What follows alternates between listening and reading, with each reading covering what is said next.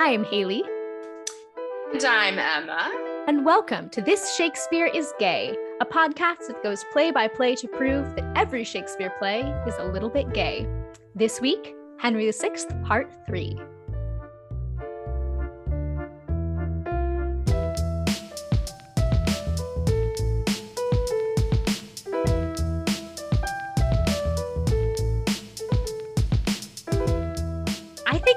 I think I won you over this week. Well, you and my problematic boyfriend, Richard III.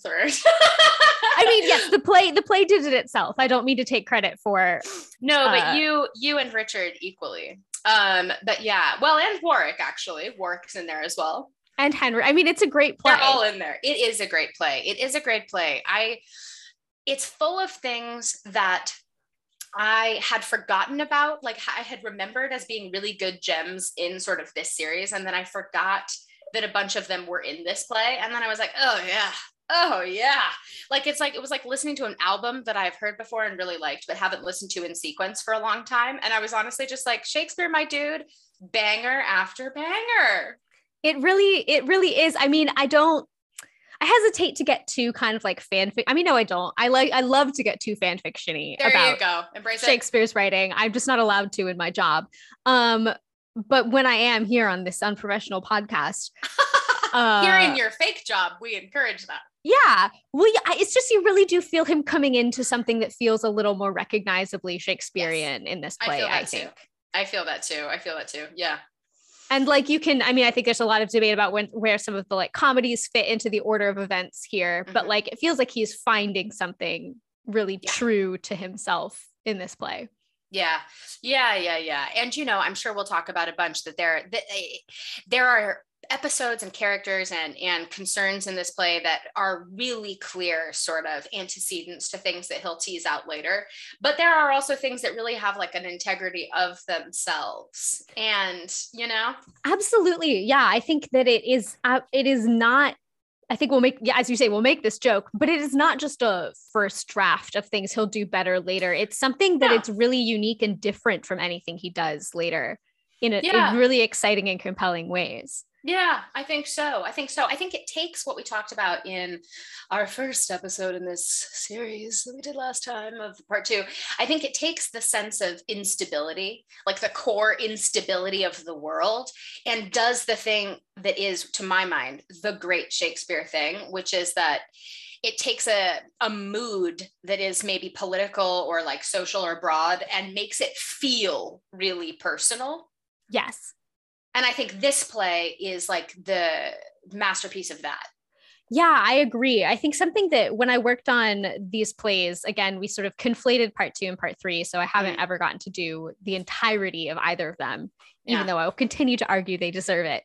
Mhm. Um, one of the things we talked about is that like one of the really kind of striking structural features of this play that makes it feel kind of different from what comes later and hard, I think, for like modern audiences and artists to tackle Mm. is that Henry the kind of brilliance of it is that because Henry isn't the king he should be, there is Yeah. also a protagonist vacuum in the play. Yes, that is such a great yes. This uh, the yes. Continue. I have a thought about that. Yeah, and just that so much of the structure is every character kind of noticing this and being like, well, maybe I'm the protagonist. And then they get to be for like a couple scenes and then they get Mhm. killed. And then someone else is like, hang on, what if it's me? That's exactly right. And the thing is, I think that that is actually the reason for the kind of rising fall wave structure that I talked about last time is that the sort of waves that rise and crash in the Henry VI plays do so because of the protagonist vacuum. Something rises and then falls and rises and then falls.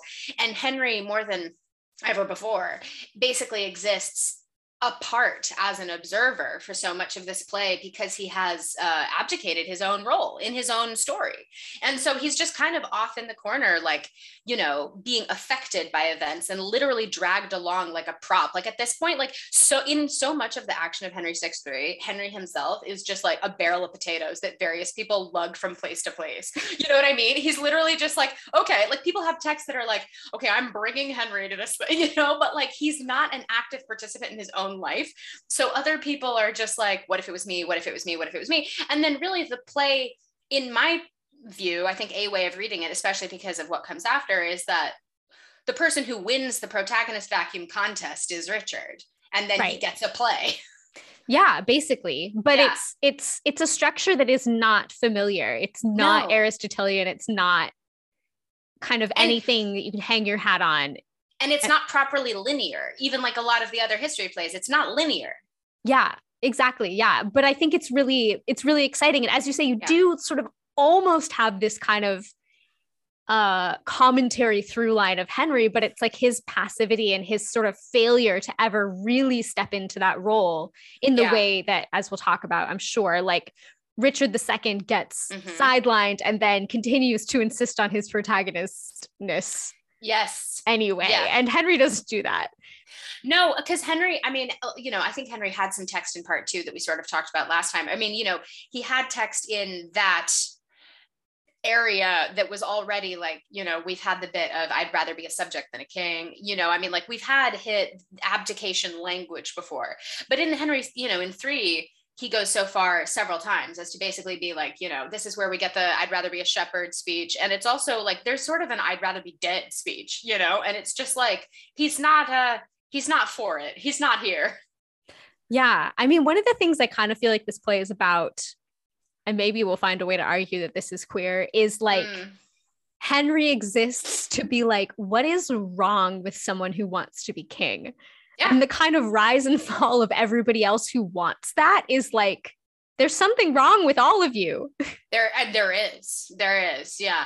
It's interesting. That might be a good framework to sort of like, as the waves rise and fall, as we talk about them, it might be interesting to do a sort of diagnosis on each one of like, so what's wrong? What's wrong with Warwick? What's wrong with Clifford? It's very RSC of us.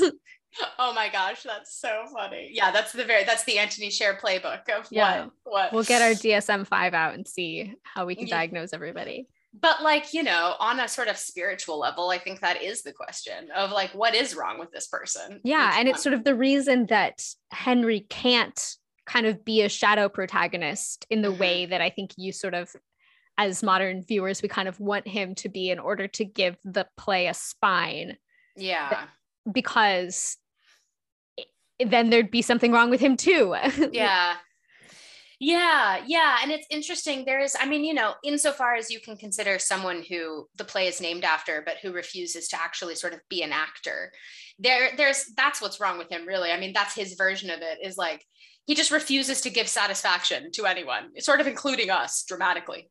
Yeah. You know, and yeah. I think something to point out, and this can lead us really nicely maybe into, I think we'll do what we did last time, and sort of summarize the plot chunk by chunk, act by act as we go, mm, because a yes. lot happens. Um, yeah. But the sort of focus of the first act is the character after whom the play was named in its original printing, which is the Duke of York. Right. Um, right. Who also fails to be the protagonist for different reasons. Yeah. Um, but we open with another I think, absolute banger of an opening scene, uh, scene, picking up kind of right where we left off at the end of part two in certain ways and not in other ways, but you know, kind of narratively, it comes right after, um, mm. where York and his sons and allies have basically crashed the throne room and are getting ready to, to proclaim York king. Um, Henry shows up, they argue, they kind of easily overbear poor Henry, both with uh, logic and also snipers. Um, It's a very yeah. like red wedding imagery where it's sort of like, oh, by the way, here are all my archers. Right. Yeah. It's a two pronged attack. It looks like a guy just swaggily sitting in a chair, but really he has an army. Yeah. Um, and Henry basically agrees, fine, let me be king until I die, and you will be my heir.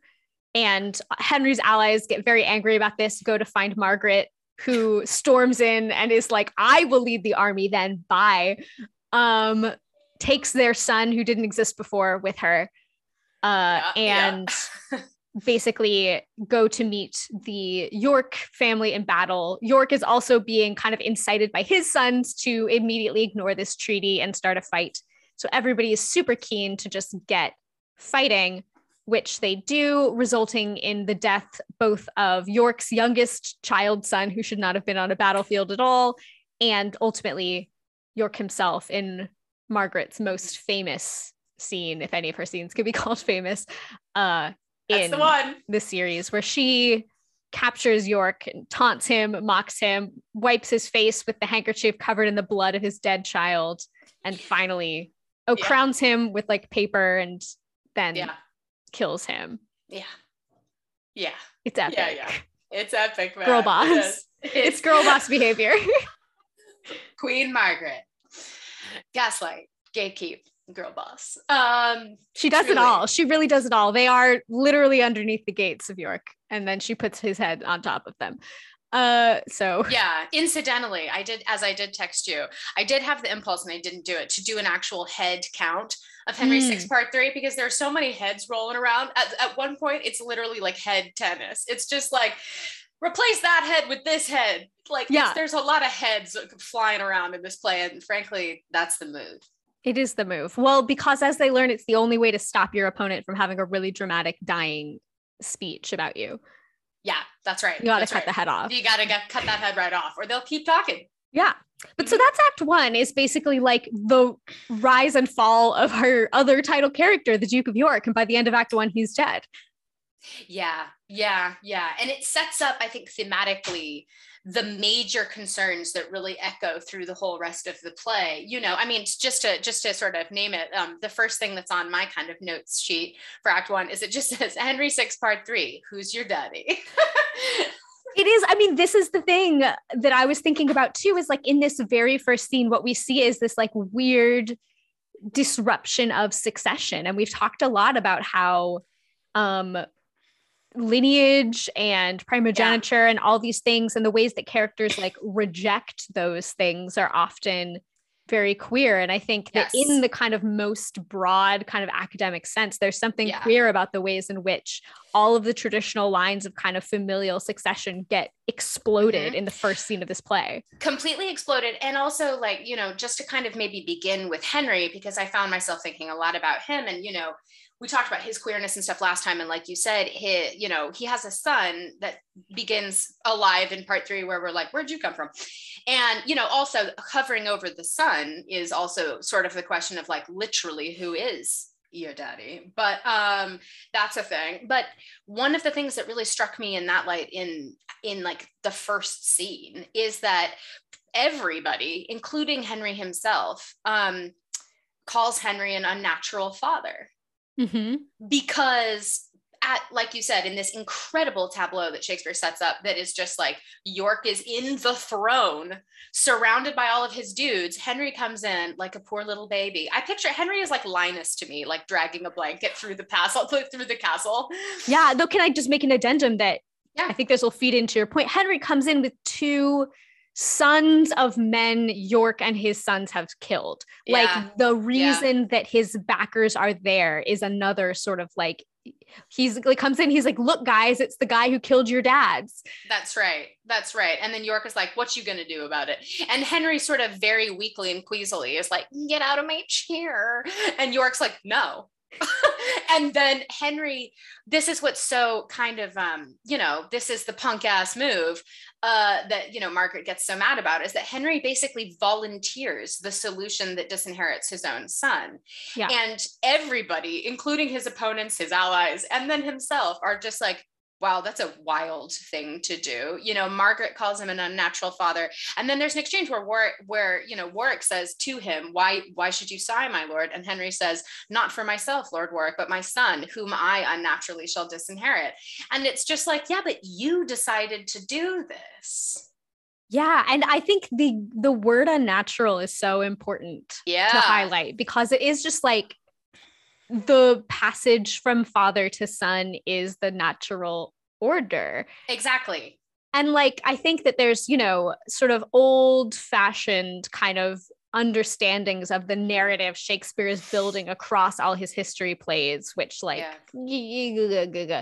um but still like is that the unnatural Mhm. disruption of succession that was henry the fourth disinher- like deposing Richard. Yeah. Richard II is the kind of primal sin that is echoing through the rest of English history, only to be restored by the Tudor succession in the end.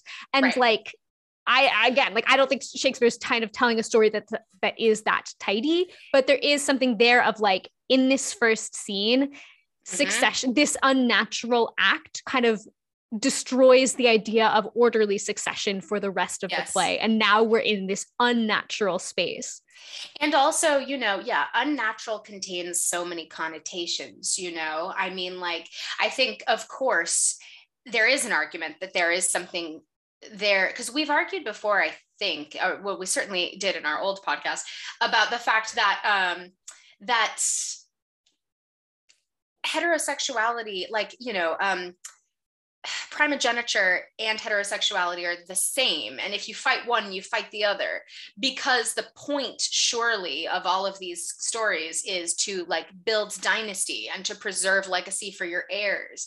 And the betrayal of one's own heirs could be argued as a queer act. You know what i mean? Of just like i actually don't care about the continuance of my house. I don't care about the legacy that my son will inherit from me. Like you know i mean that's um in the context of the world or of the political and social fabric around him, that is like a perversion in a way.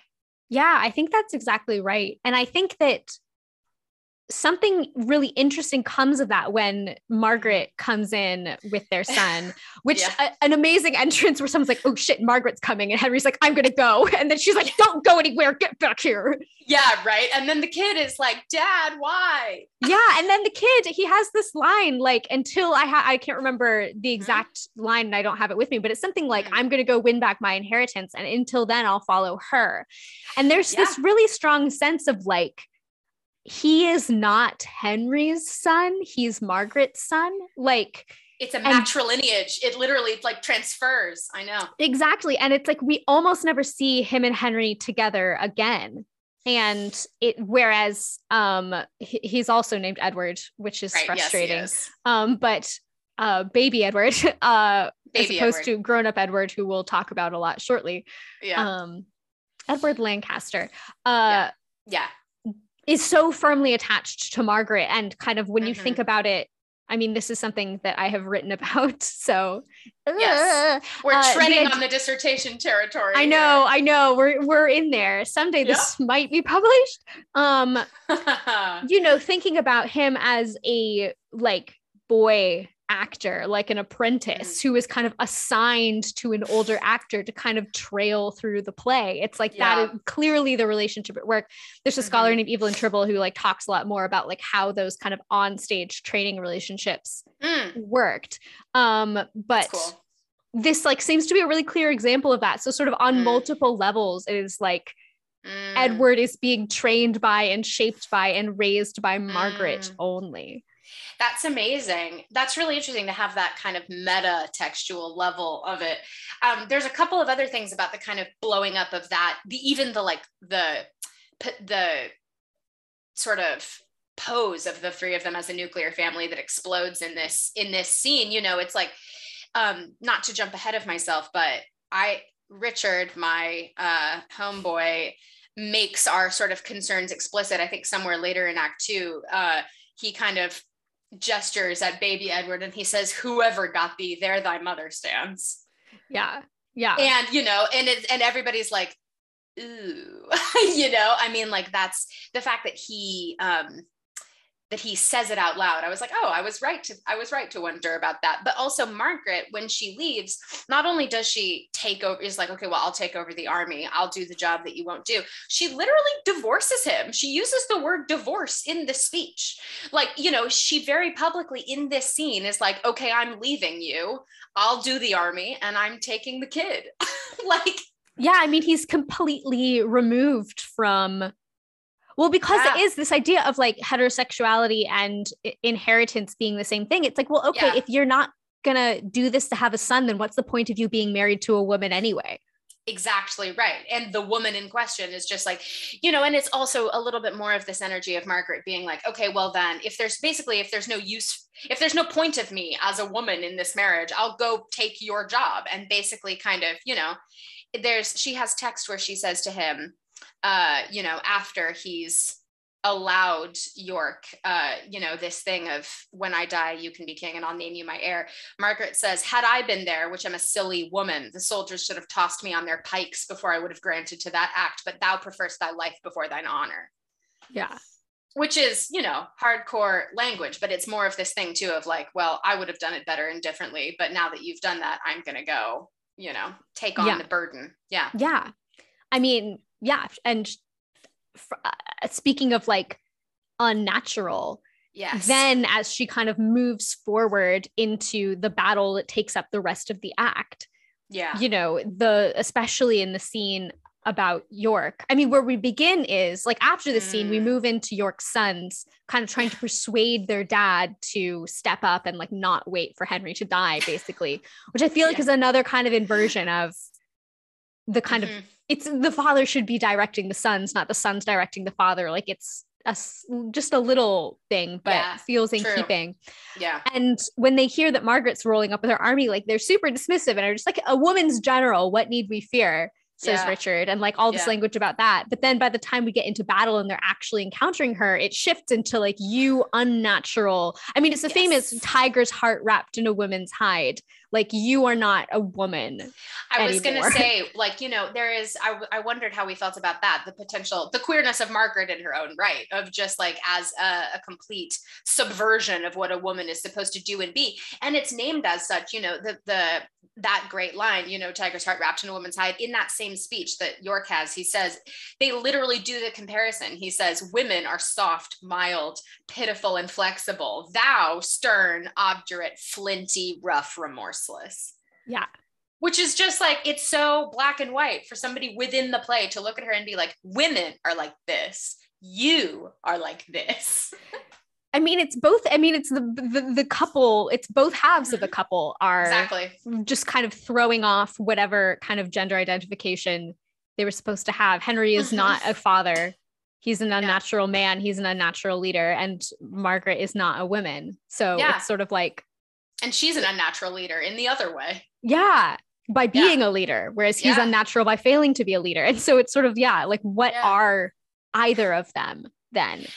yeah and you know the word unnatural like we've talked about you know i think it has a connotation that sort of spreads its tendrils throughout the whole family and then again i think you're right that it's in the york family as well you know there there is something deeply unnatural about the sons and their relationship to their father and also though like I was thinking about how we were, you know, we were speaking last time about about uh, you know, in part two, there's the whole episode with Eleanor and the witchcraft and stuff. And it's like there, this is also a world that sort of pulses with like, it's not entirely a human world. And this is a play that ends with the three sons thing. And we'll talk about it later, but like the whole cosmos is sort of like this is sort of an unnatural world. Like because of the things that the humans have done, like nature itself is going to respond in an unnatural way later.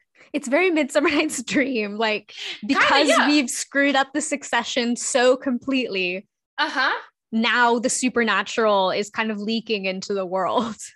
Yeah, yeah, and I mean, you know, it's not not to to it's in a it's related in my mind a bit to what you said before about like if you want to kind of track the super arc through the history plays of the fact that like when Henry IV deposes Richard it breaks the world like it's interesting to look for the for the sense of that in these plays even though I know they were written first about the ways in which the world is broken you know what I mean of just like it is unnatural has a lot of contexts yeah It's true, but I also just feel like looking at taking these plays yeah for themselves, like Yeah. they do the breaking in the moment too. Yeah, they do. Yeah. Like we do. talk about that deposition because that is like the reason they're claiming for why Henry doesn't isn't the Mhm. real king, but it's like Right. really the unnatural act that kicks Mhm. it off is Henry's choice to disinherit his son.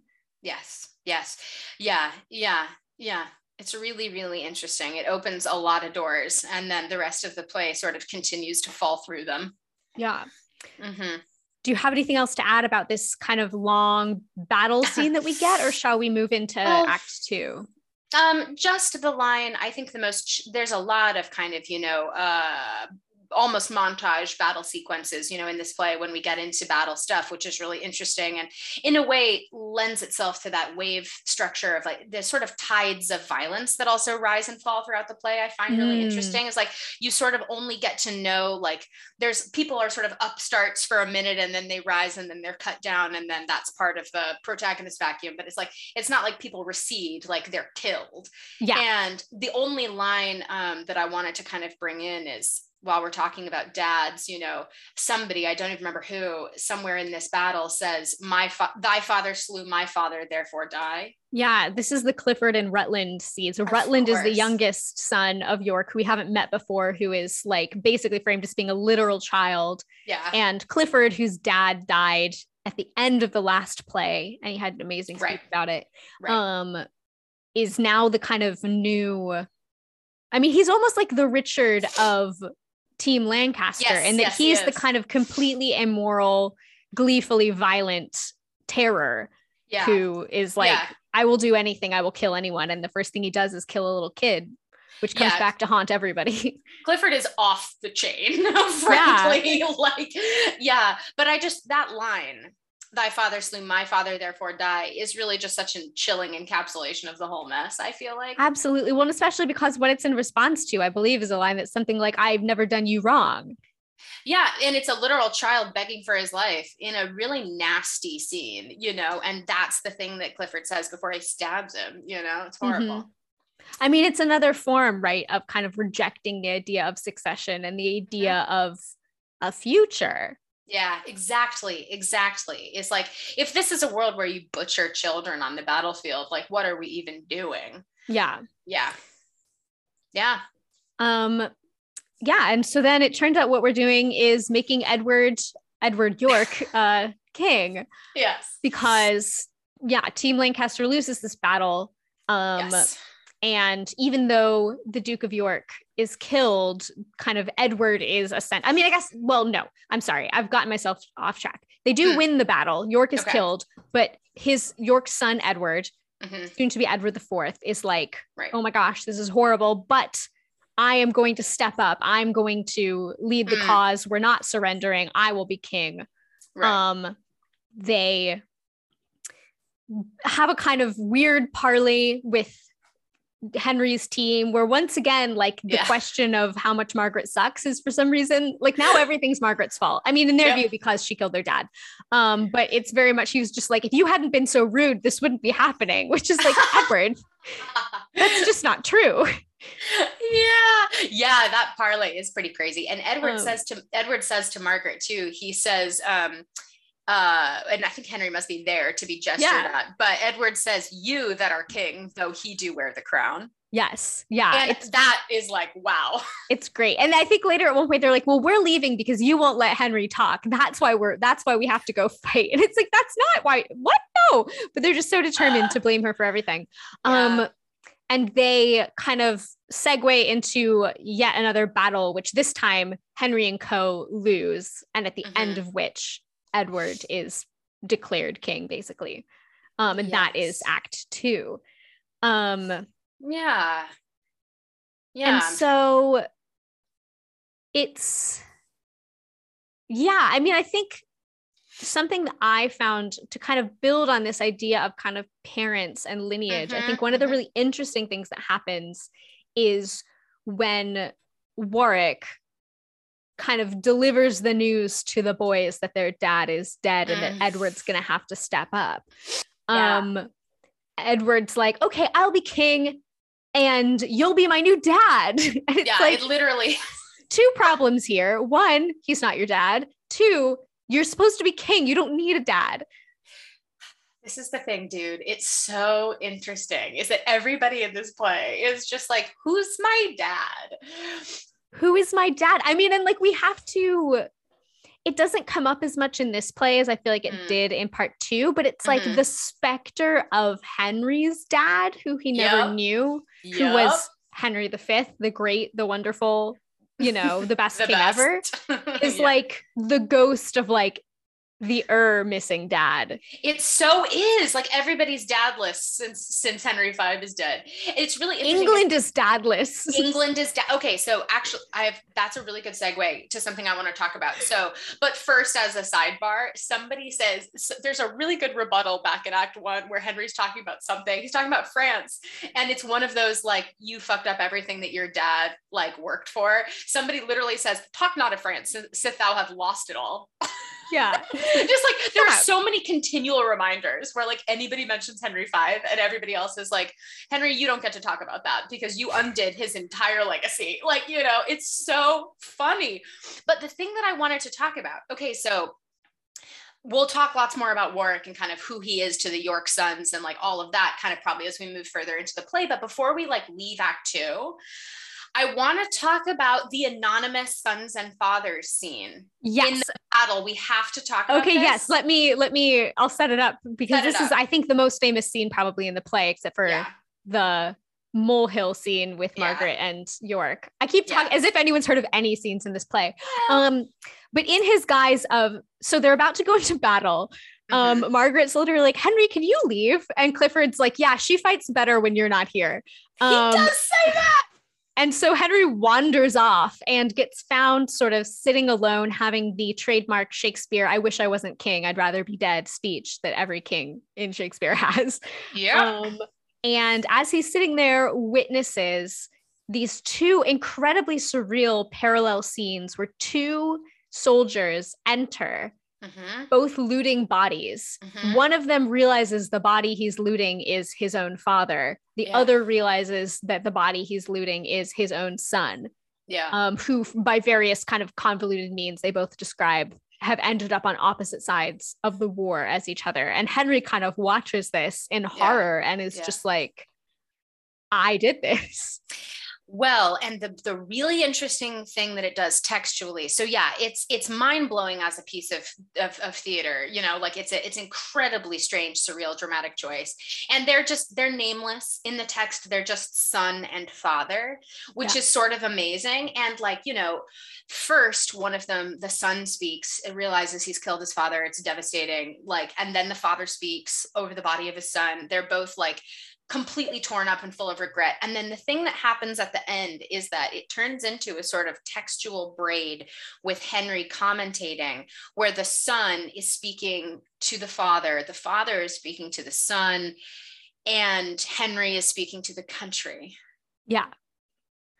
And it's like it could not be more poetically explicit than that. Because Henry is like both the country's son and father. And Yeah. and and he has failed at being both. Because he's failed at being a son because he's just you know completely in the shadow of his father's legacy like you know he has undone everything that his father did he's looked on as a failure and he's also a failure as a father because he's disinherited his own child and like failed to do the thing and so it's really just like it's an amazing and kind of oblique but also still really clear way of shakespeare sort of and i love when he does this when something is like it, the, this play feels like it moves like gangbusters you know it just goes and goes and goes. The momentum is like you know swift and um, brutal. And then i love when he sort of pauses for a minute and then introduces a sort of like almost interstitial like a reverie moment where you get to actually just let the thematic material breathe and then the play moves again Yeah. It's Right. amazing. yeah and it's yeah i mean it feels like i'd say the culmination but we continue to be obsessed with these questions the rest of the play but it is a culmination of this like just sense of like Mhm. every form of creating lineage has been disrupted and is no longer functioning and like all hope of all hope of a future generation carrying something positive forward is Yeah. gone and all hope of properly honoring the past is gone because the sons who should have moved forward have been killed and the fathers who did great things before are being killed too. killed. Yeah, exactly. It's just, and there's something, this is like a weird uh, extrapolation of that, but there's something so thrilling about the instability of this play and the sort of the unnaturalness of it that you've just really helped me crystallize, which is that like if you've killed the future and you've killed the past, the play is really exciting because it lives so relentlessly in the present. Yes. Yeah. I think that's so real. And I think that's where we get that sense of pace Yes. and like that sense. I mean, I think it fits into the kind of protagonist vacuum Mhm. thing as well. Cause it's just like in every moment, everyone's like, well, wait, hang on. I just, Mhm. I'm in this, I'm in the spotlight uh, now, here. I guess Like- this is my time. yeah i get like i guess i'll step forward because no one else seems to be i don't and yeah that just Mm. complete dislocation i mean like we've Mm. gotten we've gotten you know serious and so i'll break it up with the joke question i'd been going to ask but it's not a joke i'm just like Yeah. is war gay Ah, excellent. I'm so glad we're here. i mean Well- because i think i mean the thing i'd say is like i feel like we've had one answer to that question with hotspur for Yeah. whom war is gay because war is the place where he can be gay Mhm. basically like it's a place where he doesn't have to worry about there being women he can Yeah. just bond with his bros and die Well, in their arms I mean, honestly, that. But you know, I think I think I was gonna say yes because it's a place without women. Except for brilliantly in this play, it's not a place without women because one of the like commanding generals is a woman, and I think that's why they hate her so much. Yeah. Is that there is like the undercurrent is like war is supposed to be a place without you, and Yeah, you but- shouldn't be here.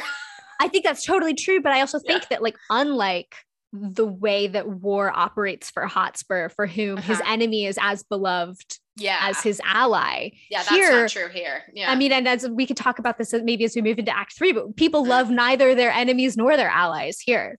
There's It is- no sense. I mean, the one kind of sense we get is this scene right after we find out that York is dead, and I guess we'll get another version of it in a minute. yeah, Um, where the brothers kind of create this bond and this unity, and as we said, kind of try to reconstitute a family unit with their new daddy Warwick. Um, but Yeah. it that doesn't work. No, it doesn't work for a lot of reasons. But I mean, is war gay in this play? I, I'm, I'm trying to pause on that and see if there's another answer that's distinct from the Henry IV answer. And like, I think if I t- while you think I'll say the, the the thing that made me ask the question is yeah, the way that it so relentlessly rips up the structures of standard again succession and genealogy and all these things we're talking about the way it forces us into this world with no um kind of Mhm. rubric no Yeah. sense of the kind of usual family Mhm. structures or Yeah. marital structures like you know no a linear woman path forward. no linear yeah. path forward no no reason to be married no reason for like margaret and henry don't need each other and i think what we're going to get at the where we kind of leave things at the end of act two is with warwick saying like yay edward you're king now i'm going to go to france and get you a wife this will be great and it's like Yes. this will Yes. go well we can reintroduce normal life and heterosexuality and like usual Right. relations into the world again That's for sure right. And I know that that's the bridge to take us into Act Three, and I'm going to let us go there. But I No, think no, my, no. uh, my my other my other answer, I think, because I think you're totally right. The disruption of, of all of those structures is totally partly why it's gay. I think the other reason it might feel a little gay is something that will also take us forward, um, which is war can be a conduit for advancing your inappropriate desires for things.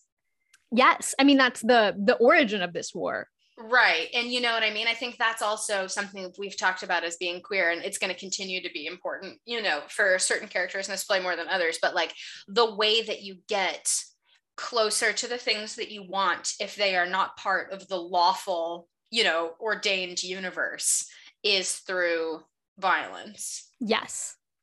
Yeah. Yeah. I think that, yeah, those two things lead us perfectly Yeah. into Act Three, where Edward is king now. Also, breaking news Edward's a huge slut. Um, and we've had jokes about it up to this point, but it turns out it's super true. yeah. Um, and kind of while over Henry's having a subplot about being kind of captured by different people and like shunted around to different prisons, but the York brothers are paying absolutely no attention to him whatsoever because they are caught up in Edward's marriage drama, by which he, after dispatching Warwick to France to find him a wife, finds his own wife uh, through closer kind of- to home. Closer to home in a wild and inappropriate scene. Yeah, Um, should, we should talk about that, right? That yeah, yeah. Can I? Well, I'll finish our little recap of what Oh, happens in the act, and then we Great. can. Yes, there's a lot to say. Good, um, okay. But much like Margaret's marriage to Henry back in part two, uh, Edward's marriage to Elizabeth kind of fractures the court, makes his brothers very upset. Uh, we meet their other brother George. Also, he exists and is here now. Um, and also, when news gets to France, Warwick is furious at kind of having been betrayed by this sudden change, and he seizes the opportunity to like join forces with Margaret, and they prepare to turn, uh, return to England and reclaim Margaret's. I mean, Margaret's crown. Margaret's throne. Yeah. Margaret's throne, but Henry's, but Margaret's. Um, yeah. Yeah. Yeah. And so, in the midst of that, uh, yeah, we kind of hear from some other perspectives on uh roots mm. to the crown, I guess. Yes, yes.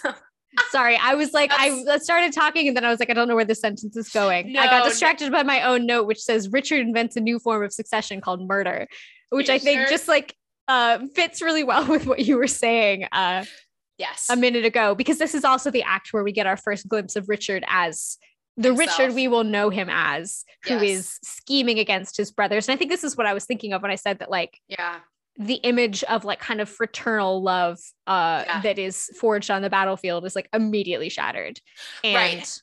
Right. And what's so great is that, like, in, you know, again, the protagonist vacuum, something that's so interesting about it is Richard is really the only person who knows how to use the audience in order to fill the protagonist vacuum. And already in this play, he just picks us up and puts us in his pocket. And so, like you said, you know, Edward and, and George think that they are, you know, a united front forming this new family, you know, moving forward together. And Richard right away looks right at the audience and is like, that's not happening. I'm full of shit and I'm going to kill everyone. And then you're like, Jesus, okay, you know, and then you sort of carry on with that. Um, but yeah, yeah. And I mean, you know, my my my similar note was it just says, here comes Richard, king of inappropriate desires, because that's, you know, kind of how we move forward with that. But the the the I mean, I guess we'll talk more about Warwick in a little bit because I want to talk about Warwick a lot, but I want to talk about the Edward Elizabeth sex negotiation. Yeah, well, speaking of inappropriate desires, I mean, yeah. and this is when I feel like I have to mention something I've said before, which is like the word effeminate in this period, which mm-hmm. we always read, and no one uses this word, I don't think, in this play, but like uh it's a word that we read as being feminine and being queer and it's like oh people always describe richard ii as effeminate um, but what it means is too obsessed with women so edward is mm. effeminate because mm. he is too devoted to sex um yeah and yeah. is just sleeping around with everybody there's like this crazy aside that i like had forgotten about where like when warwick yeah. is getting angry that he has been betrayed by Edward. He basically implies that Edward raped his niece. Yeah. Like it's really, it's just, it gets a little bit ridiculous because it's like, why are we blowing up over this wedding issue? Is it really such a big deal? But I think it's intended to kind of point to like what a huge problem Edward's lack of sexual control is. Yes. Yeah. And, you know, it's really interesting because I think uh, if you're less familiar with this play than Richard III, by the time, because you know, not to get ahead of ourselves, but by the time that play starts, Edward is king, and so you know, most of his problematic behavior is in the past. And the thing about this particular scene with Elizabeth, who is so Elizabeth, who will marry Edward and become a queen, um, is a widow at this yeah. point in the play. And so what's happening is that she's come to Edward to um, try to hold on to her late husband's lands, basically. And so she's come to Edward as like a petitioner, basically just as a subject to be like, I need help with this land issue. Now that I'm like a woman and own property, you know, she's basically just like, I'm gonna hold on to this land. And then Edward is like, that's interesting. What if we fucked? I mean, he literally says, Yeah, I'll give you what you want if you sleep with me. And then she's like, Lol, no. And then he's like, Okay, but what if we got married? And then she has this interesting argument where she is like, Well, still no, because I'm too good to like, I'm too good to just bang you, but I'm not good enough to be Queen of England. So I'm going to go. Yeah. And then he kind of coerces. I mean, it basically the scene ends. The line he says to her at the end is, "Say no more, for thou shalt be my queen." And then he says, take her away. Yeah. And then she's like, Ugh, okay. And like, she doesn't say anything. I mean, yeah. that's the end. And then she just gets let off. And the next time we see her, she's married to him. Right. And she's being very, I mean, by the time we see her, she's being very, um, uh, she's attempting to be very diplomatic with everyone and to sort of fill her new role. And she speaks very affectionately to him and everything. But I had forgotten how um, deeply creepy Edward's um, coercion of her is because they go back and forth a lot in this scene. It's lengthy. They go back and forth a lot. And it also, like, speaking of the kind of braiding that we got in the other scene, there's the point and counterpoint of George and Richard watching this and making like lascivious comments the entire time. Right. So like she'll say something totally innocuous and they'll just be like, "Yeah, I bet." Like Yeah, it's sort of like being sexually coerced by the entire York family. It's like she shows up and then Edward is like the front face of it, but it is just sort of like a flank of creepy sexual innuendo. Yeah, I mean in theory she can't hear what Richard and George are saying, but like right but for like, the audience, it is yes. this sort of surround sound harassment. Yeah, yeah. But at the same time, it's interesting because the boys, yeah, the other, the boys are like, you know, they're being kind of nudge, nudge, elbowy about it. But at the same time, they're also like, uh, disapproving of Edward and like worrying about what it means for them. It's weird because the brothers, the brothers kind of jockeying for power means that Edward, it's a little like Edward is breaking up with them yeah. which is which is weird because we're like well calm down i mean if he's going to get married he's a king but they act like it's a betrayal of them which is weird because it's like well you're brothers so so i don't know what to tell you like yeah and george does then kind of break up with him over he it does and leaves and then eventually right. the next act joins up with warwick mm-hmm. um but yeah i mean i think it's really interesting in light of the conversation we've been having thus far but that like the attempt to restore order mm-hmm. by I think it's really telling that the first thing Warwick does is like marriage. We need a marriage that will yeah. kind of That'll reset everything. We'll yeah. get a new genealogy on track. Mm. And mm. the attempt to make that happen just like goes so badly. And right. I mean, I think that something again, like we're, I am, this is my dissertation. Um, but mm. Shakespeare didn't have to make her not want to marry him so much. That's right you know, she could have wanted it. And yeah. that isn't what happens. No, it's not what happens. And, you know, it's like we've talked about this before, where he doesn't have to make the heterosexuality, heterosexuality look and sound so bad, but he does do it. And, you know, and also, I mean, the consequences of this are Warwick is like, okay, bye, I'm going to France. And like, you know, it's also, yes, let's get a succession on track, but it's also like, we're going to form a political alliance. Like, we're going to get back with France. We've got to, you know, we've got to fix the Henry Margaret loss. You know, we've got to get back with France. And so he's over there doing that, being an ambassador, doing that. And then Hen, I mean, Edward's like immediate, unquenchable lust for Elizabeth is basically like, you know, it it it fucks up international politics. You really did need his dad to watch him, it turns out. It turns out when you leave him alone, this is what he does. Yeah, yeah, it is genuinely like who is babysitting this man. But yeah, I mean, like it's bad heterosexuality a couple of ways because like patching it up with an international marriage like wouldn't have, you know, it wouldn't have wouldn't have saved everything. But like this is it's bad on a lot of levels. It's bad because she didn't want to marry him, and you're so right that like Shakespeare didn't need to do that. And also it's bad because it's bad for the country yet again it's another marriage that's like bad heterosexuality bad for the country yeah. And another one where it's like, yeah, we end up with a son in the end, but like at what mm-hmm. cost? Yes. And also yeah. he gets murdered too. So yeah, yeah. And also he's gonna get murdered. So yeah, it's a weird, it's a it's a real weird one. Yeah. It's um and I, I think that like, you know, we see this alternate version when mm. Warwick goes to France, we actually meet the princess. Yeah he's trying to set up the marriage with and they do a much more conventional like the father mm-hmm. the king of france is like well it depends what my daughter says and the daughter's like i've heard edward's really hot and actually i'm already in love with him yeah and like that's yeah. how elizabeth's scene could have gone but true. Shakespeare doesn't do that on purpose. No he doesn't. And then the end the super like chilling end of that sequence as well too is that when they find out that that edward has gone ahead and married somebody else and like completely hung warwick out to dry um, that princess uh, lady bona Lady Bona. Um, if name. you think about how that sounds in an English accent, you'll understand why nobody in the company yeah. I was working with could handle. We had to call her it's, Bona because we yeah. couldn't handle her being named Boner. Yeah, I mean, listen, it's very funny, but um, her kind of final thing is that Warwick is basically like just sort of, you know, out there on a diplomatic mission with his dick in his hand, just like, okay, well, sorry, the thing I came to do is no longer possible. And um, there's a messenger who is like, can I take back any uh, any any parting words to the king from any of you? And Warwick is basically like, yeah, tell him, fuck you. I'm switching sides. And then Lady Bona is like, yeah, tell him, um, tell him I'm gonna like behave like a widow like basically like i'm gonna i'm gonna wear black when he dies like i'm waiting for that like it's a very chilling like can't wait for him to die i'll mourn when that happens yeah and it's Intense. getting a like re-recitation of the word for word threats they make by the mm-hmm. messenger mm-hmm. to Edward's face, which is very weird and funny because it's like it's we amazing. Did, we heard them say it. You don't have to say it again, and is what prompts George to be like, "Ooh, I'm going to go join Warwick." Time to go. And then Richard again is like, I'm not because it's more beneficial for my goals to stay with mm-hmm. Edward. So it's like yes.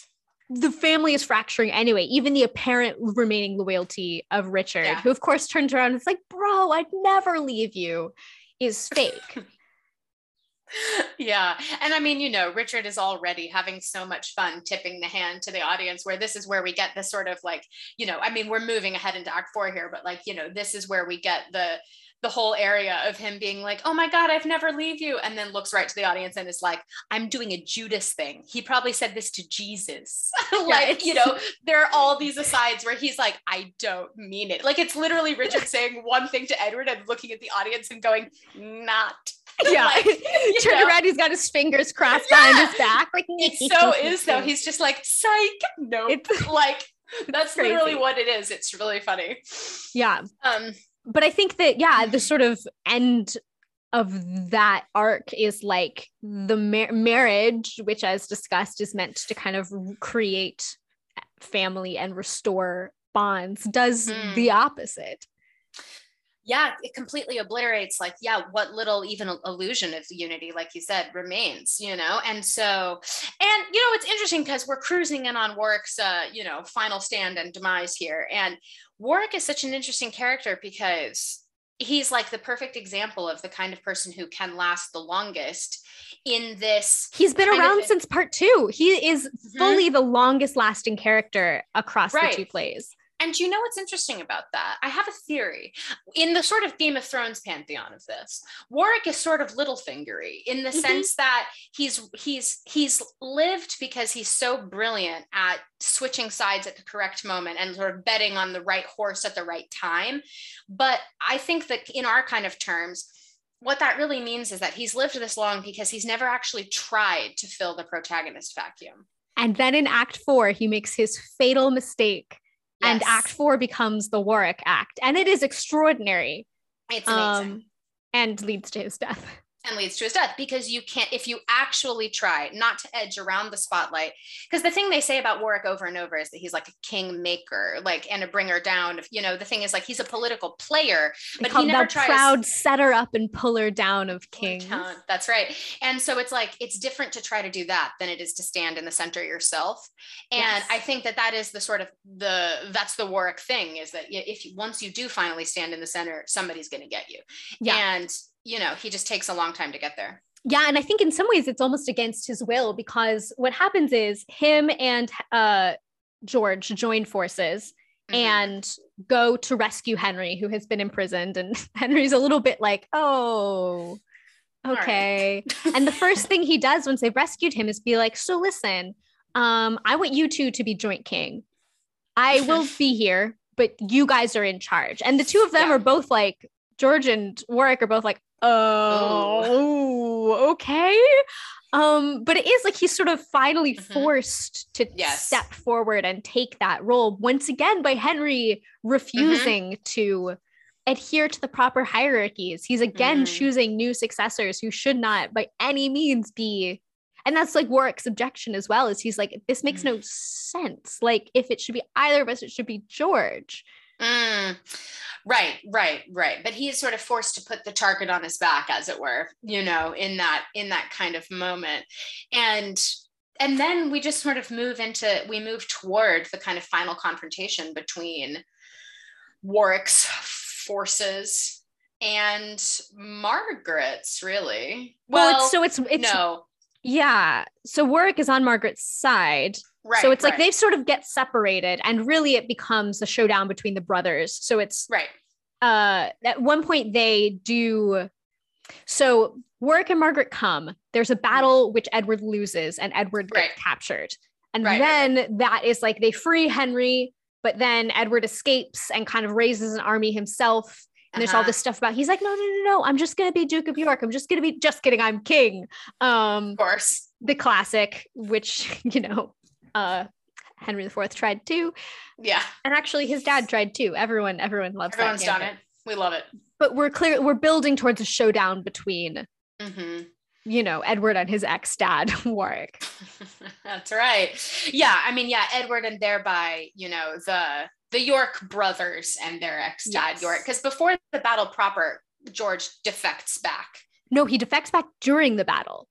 Right, right, right, right. That's right. it's this big dramatic scene where uh, Warwick dramatic. is facing down Richard and Edward, and he's like, "Don't worry, George will come." And George is like, "Yes, to help my brother." Yeah, and, it's amazing. um, in my in the production of this I worked on, we had this. I mean, admittedly, kind of silly, but like by the time you got to this point, it was mm-hmm. so satisfying moment where he like you know, took off his Lancaster colors and you had the York colors underneath. Yes. You know, Mm, yeah. Like yeah. threw it in Warwick's face. It's a it's a very flashy move, actually. Yeah. You know? I mean it's it's, a- it's kind of almost George stepping into the protagonist vacuum, except for momentarily. momentarily, because he kind of submits himself to Edward immediately after. Uh, and, and because because Richard has sort of already stolen the audience. It's interesting because we've, you know, there's a couple of the speeches that Richard has already had up to this point are so sort of titanically great and so personal and also so kind of far reaching in terms of like what his plans are that it's interesting because it's like we already know more than George and Edward know about yes. what's going to happen. So it's like we know that they can't really fill the protagonist vacuum because we know what's going to happen to them. Yeah. But i think i mean as we're saying in act 4 Warwick yeah makes a massive swing for it and gets one of the most incredible death scenes in a play filled with incredible death scenes. That's quite true. Yeah, I think I mean we should let's drill down into it because some of it i mean i some of the i mean you know not that it really is gay but some of the language is, is so beautiful just go i was for just it. like okay well the chunk of it that i wrote down is the end but it's long you know it's lengthy and um yeah he's you know has one of those really iconic like you know i'm stabbed in the gut but still totally able to monologue deaths yeah. where you know he's finally getting to kind of say goodbye to the audience and um, the text that i took down from it towards the end is he says uh, lo now my glory smeared in dust and blood my parks, my walks, my manors that I had, even now forsake me, and of all my lands is nothing left me but my body's length. Why, what is pomp, rule, reign, but earth and dust? And live we how we can, yet die we must. And that's like it. I mean, it's just such good language. It's just totally chilling. And you know, I mean, we've heard that idea before of like the the nothing is left but my body's length is sort of an idea that comes up in Hotspur's death, which we talked about in Henry IV one. But but uh, Hal says it about him, and Warwick mm-hmm. says it about himself, mm-hmm. which is interesting. I don't know. There's something. Um, the rueful sort of acceptance of somebody who is like has been a long time political player and sort of understands that like you sort of can't play the game this long and escape this end yeah i mean know? and it really is he is the only character at this point except for henry and margaret who is left mm-hmm. from part two yeah. um i think pretty yeah. much everybody else who kind of began with henry in those opening scenes like he's the only one except for henry mm who is appears in the opening scene of part two when we kind of meet mm. all the political players. He's the only one mm-hmm. who survived that long. Um, yeah, and he only gets sort of he, you know, he might have won if if George uh, Clarence hadn't swapped sides back to the brothers you know what i mean with his Yeah. sort of faction it's like a last minute betrayal is the thing that does warwick in in the end you know Yeah, but I think it's also I really I love what you said. I think it's that he tries to fill the vacuum.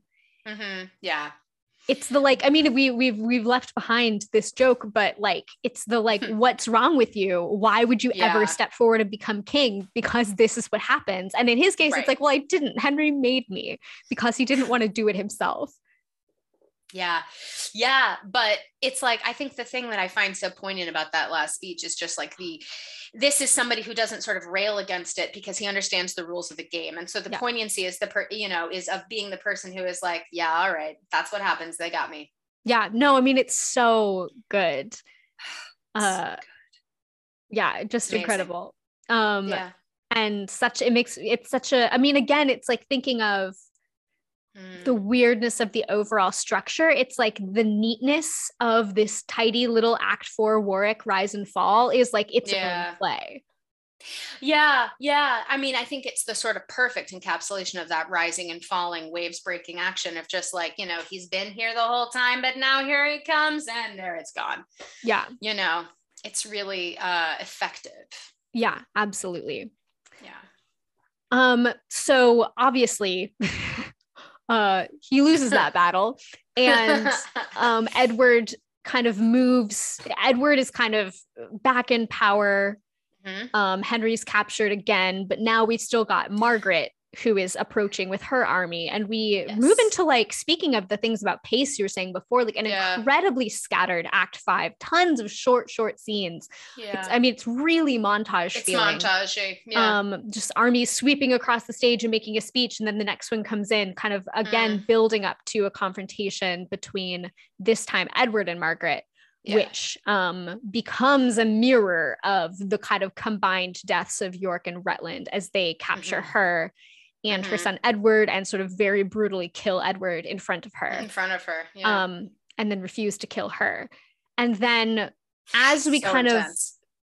of should be moving into the kind of closing tableau we take a diversion when richard Yes. suddenly like remembers that henry's still alive and goes to kill him That's right. um and we get a really incredible scene between richard and henry Yeah. and then we give way to the kind of now Edward is king and look, here's the baby and everything should be fine. But we end with the kind of sting of Richard holding the baby, us all knowing that he's going to murder this child in like 10 years. And half the people on stage. Yeah. And it's just very much, I think, the Mhm. idea that like we've been we've been pointing to this whole time which is like Yeah. the sense of a nuclear heterosexual family and a sense of a stable monarchy are an illusion. Yeah yeah and they're just not going to happen in this world. And and that there is something i mean the great thing about richard i think the sort of the in his position in that family as you say it's so great because with richard holding the baby it's like this family is not going to survive and it's rotten from the inside yeah. Like because you know it's really interesting because the the speaking of like the broad social canvas kind of boiling down and becoming personal that's what i love about the distillation of the way that this play bleeds into richard 3 is the thing of like you thought that you killed all your enemies but your enemies are in your family. And so it's this thing of like you know and i mean richard i mean uh, uh, edward has that hilarious you know the sort of tone of his final like couplet in the play is so funny because he's basically just like it it literally is like and now I hope everything will be happy and fine. I'm sure it will. And then the play ends, and then you're just like, well, well bad news famous last words. yeah i mean i think that like Yeah. the feeling of it, I think it's more than just like the evil is in your family because I think Mhm. it's not just about Richard, even though obviously he sucks up a lot of air. Yeah. It's that we have created a world where Mhm. heterosexuality and thus succession and thus Yeah. extended periods of peace are impossible. Are just not possible. Yeah, exactly. Exactly. It's too broken. and I guess that's the way in which like war is queer is like it's like Mm. t- there's been too much violence. We've killed every path. Yeah. and the the kind of the Mm. the intimacy of murder is the only hmm. kind of intimacy left. And I think that's what we get in the scene between Henry and Richard. I was going to say, we've got to talk about it. Although I think, well, before we talk about that, you know, just to, I was really struck by the, the Margaret Edward confrontation scene, just by how brutal it is. Because, you know, Margaret, it, it's in a way, it's the punish, the sort of final punishment by them of the perversion of Margaret, you know, and the ways in which she is too much and too, you know, the way they punish her for participating in the world in this way, you know, and like to make her literally beg for death, which she does, and then refuse, you know, and she's just screaming at Edward to kill her and he won't. And Richard has that great line where he's sort of like, No, you probably should. And Edward's like, No, I won't. And I think it's Richard who says, Why should she live to fill the world with words? Yeah which I love because of course she comes back in Richard 3 like you know like a with a vengeance having not actually been killed here. But it is yes. really interesting. And so you know the Margaret story continues. It's not over but like her final scene in this play is horrifying. Yeah well and I think that like we were talking before about the ways that the memory of Henry V comes up. And one of mm. the final references to him is comparing him to Prince Edward, baby Edward, who gets murdered in this scene. And right. like Margaret's like rallying the troops, and one of the other soldiers is like, um, something like the image of thy glorious grandfather lives in thee of oh, Edward. Yeah. And it's the idea of like, what if the thing that they are vengeance killing is the only hope for England? Right. Yes. Like, what yes. if this is the final crushing of a future for this country? Yeah. Yeah, that's a whole thing as well. And um although actually yeah now i had a different thought is it help me with this with the family tree and the sort of succession here because there is a there is a moment of prophecy earlier in this play that we kind of jumped over where henry when he meets is it baby richmond yeah which yeah there is a moment where Henry meets baby Richmond, who will later come back and sort of end the War of the Roses or whatever by killing Richard III and starting the Tudor dynasty and whatever. And Henry has a sort of freaky moment where he lays hands on him and has like a seeing moment where he's like, You will be the like the hope of England or whatever. And it made me think, of course, of that thing, that great thing you said last time about how um, when prophecy comes up in history plays, it's that thing of like all, the audience are all prophets because we know what will happen yeah. I mean, and, and it gets referenced again in Richard III when Richard's yeah. like, ugh, one time he met Richmond and said he'd be king. That's some nonsense. But yeah, I mean, it's, but it's interesting that it's like the, the sort of in and aside bestowing of this hope, which like doesn't kind of get talked about ever again in the play because yeah. everyone's a little busy with murder. Murdering everyone. Is like a, again, it's like, it's a mm-hmm. sexless. Yeah. Succession yeah, and it's like a confer right. It's like it's you know what? It's like um from because from Henry who disinherited his own son to meet yeah. this kid randomly have this thing like do this prophecy. It's like kingship by immaculate conception. Exactly. That's what it is. It's tr- it's transference. Yeah. Exactly. And this is the the thing that I find really striking about the the language the brothers use when they're murdering little Edward is yeah. the thing that Richard says is like, you know, uh silence the likeness of this railer here in regards to Margaret, it's a sense of like he is too much his mother's son to right. live. He is the other product of this like immaculate conception. Mm, or mm-hmm. that's not what that word means. Um, but, but yeah. you know, this virgin birth. Um, right. but in this instance, he is all Margaret's. Right, exactly. So he has to die. And yeah. right, I just thought it was just interesting to me because I did not remember that that moment existed when Henry mm-hmm. meets Richmond and has that moment. And it's like, and it's weird because Henry, like, you know, is a person who has no conviction about anything. And like all of a sudden, it's like something possesses him and he says this thing. And it does feel like a sort of, like a sort of immaculate conception kind of magic moment. Yeah, yeah, yeah. I just have but, sidebar Immaculate Conception refers to the fact that Mary was born without sin. Jesus right. was not the Immaculate Conception, it was a virgin right, right, birth. I went to Catholic school. Um, just, but yeah. But yes, um, absolutely. And I think it, I mean, it, I couldn't help but think of a play we'll talk about soon, I'm sure, mm-hmm. Richard II, where mm-hmm. Richard likewise kind of becomes so much more a king once he's not king anymore. Yeah. And I feel like the same, you were talking about how Richard has sort of won the war of the audience, but I think mm-hmm there are many places in which Henry kind of mm-hmm. begins to win it back, but he can't seem to mm. manage it while he's king. And I think a place where he I mean, until he gets, I think his last scene with Richard is Amazing. the kind of culmination of that battle. And I think it's Yeah. an argument that, like, really he wins. The only way Richard Mhm. can win it is by killing him. Yeah, yeah, yeah. Let's talk about that scene. Um, thoughts? Yeah. Yeah, I mean, so yes, Henry's in prison. He's been in prison. We've kind of forgotten that he exists. And Yeah. Richard breaks in and is like, hey, and Henry up at the top of the scene is like, oh, you here to kill me?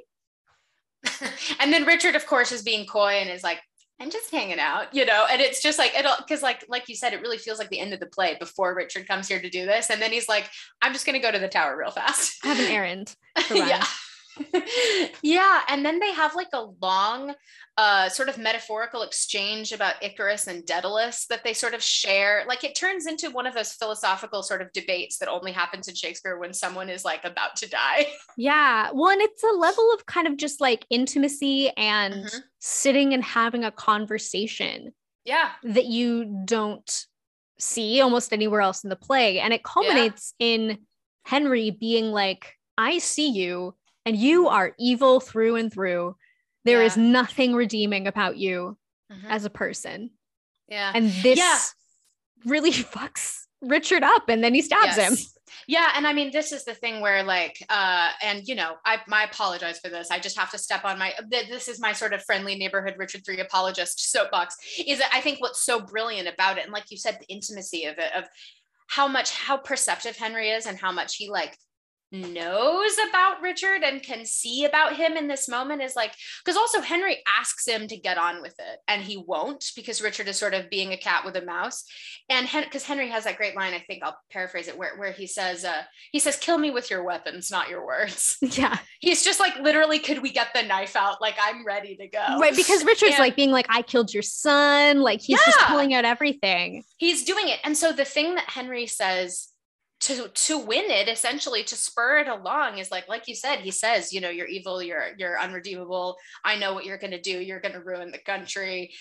But the thing that he says that makes richard go ahead and stab him really it is he's he's he gets into the area of like you were a disturbing child and your mother didn't love you I mean, he straight up goes right for like, you know, the, you know, he was, he is born with teeth stuff, which is such a really interesting like thing, but he goes right for like, your mom was afraid of you and never loved you. Everybody thought you were creepy from the day you were born. And Richard is just like, all right, that's enough. like, and then he goes for it. But it's, uh, it's a really interesting thing. And I mean, it's not really a moment of prophecy that he has post stab as he's dying. It's just sort of the continuation of the thing, but it's, he does, his sort of final words are about how Richard is going to destroy England, basically. Yeah. Yeah. Yeah. I mean, I think, I mean, I think it's a bit of a moment of prophecy. Bit of prophecy. It's a little light prophecy energy. yeah. Um, but it's, I think that the thing that's, we'll save, we'll save the psychoanalysis of Richard for when we Yeah. do that play, because I think Yeah. we strongly disagree about it. oh, Um, interesting. uh, but I, the thing that I feel like is just so kind of, I mean, the thing that we're saying, there's just, there's a quiet Mhm. and an intimacy Mhm. and a sense of two people looking at each other and well of henry really looking at and understanding richard and Yeah. richard like everybody else looks at henry and can't understand him at all Yeah. and actually i think there's something there's something really interesting in Hmm. both sides of that equation because i think that's something we've talked about um, a lot in other plays i'm thinking of like hamlet is Yeah. the queerness of the person who as you die kind of looks at you and knows you and can tell your story and i think there's Mm. something in the fact that never does anyone understand henry at all No, no, you're right. It's really interesting. It's really interesting. And I think like something else that I was just thinking about is the fact that like to return to this thing that we sort of brought up and then and left behind a bit of like what is wrong with you if you really want to become king. What's so great about the play landing in this scene between these two men is that they are the extreme halves of that equation. Henry is the person who wants to be king the least and Richard is the person who wants to be king the most. And I think that that is why they fundamentally like Henry can look at Richard and and and that's what I think he can't fathom is like I see you but I don't like like what is wrong with you? and then I think Richard, of course, he can't understand Henry and who he is because how could you be a man who could be king and then do that with it? Yeah.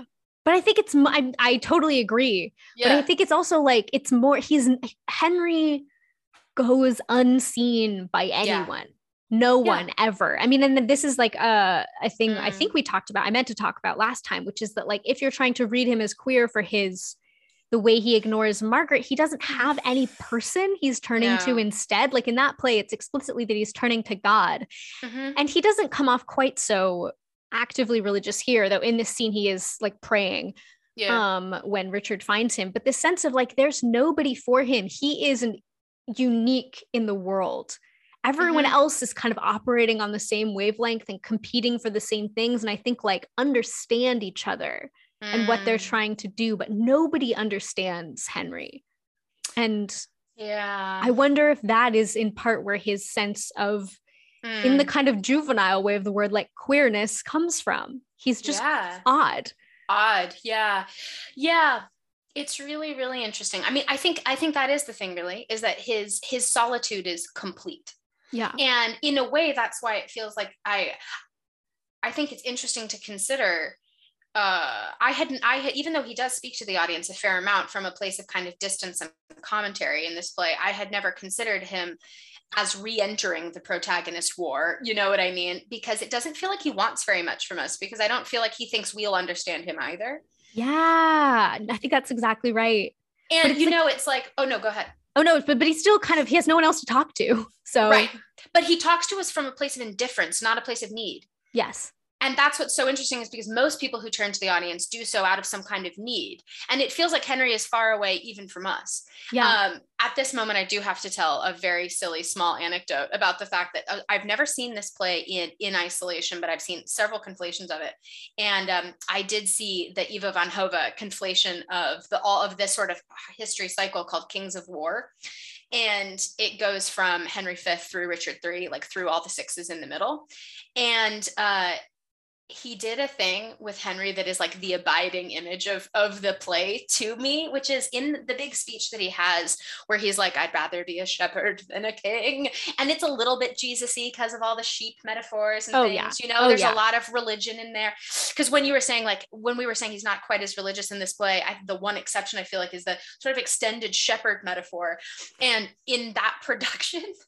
in that production, um, there was stuff on stage, but there was also GoPros and video because it's Ivo van Hove. And so people leave the stage and do things. And um, there was a crazy moment where Henry, during that speech, rounded a corner. He left the stage and walked into the corridor. So he literally retreated from the audience. And so we were just hearing voiceover. We couldn't see him.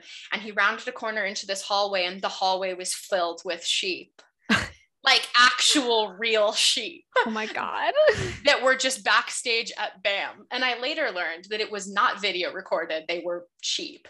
And That's... so literally Henry VI with a GoPro leaves the stage and then just murmurs this monologue while walking through a corridor of sheep. I mean, I always want more live animals in theater, but also obviously I hate that.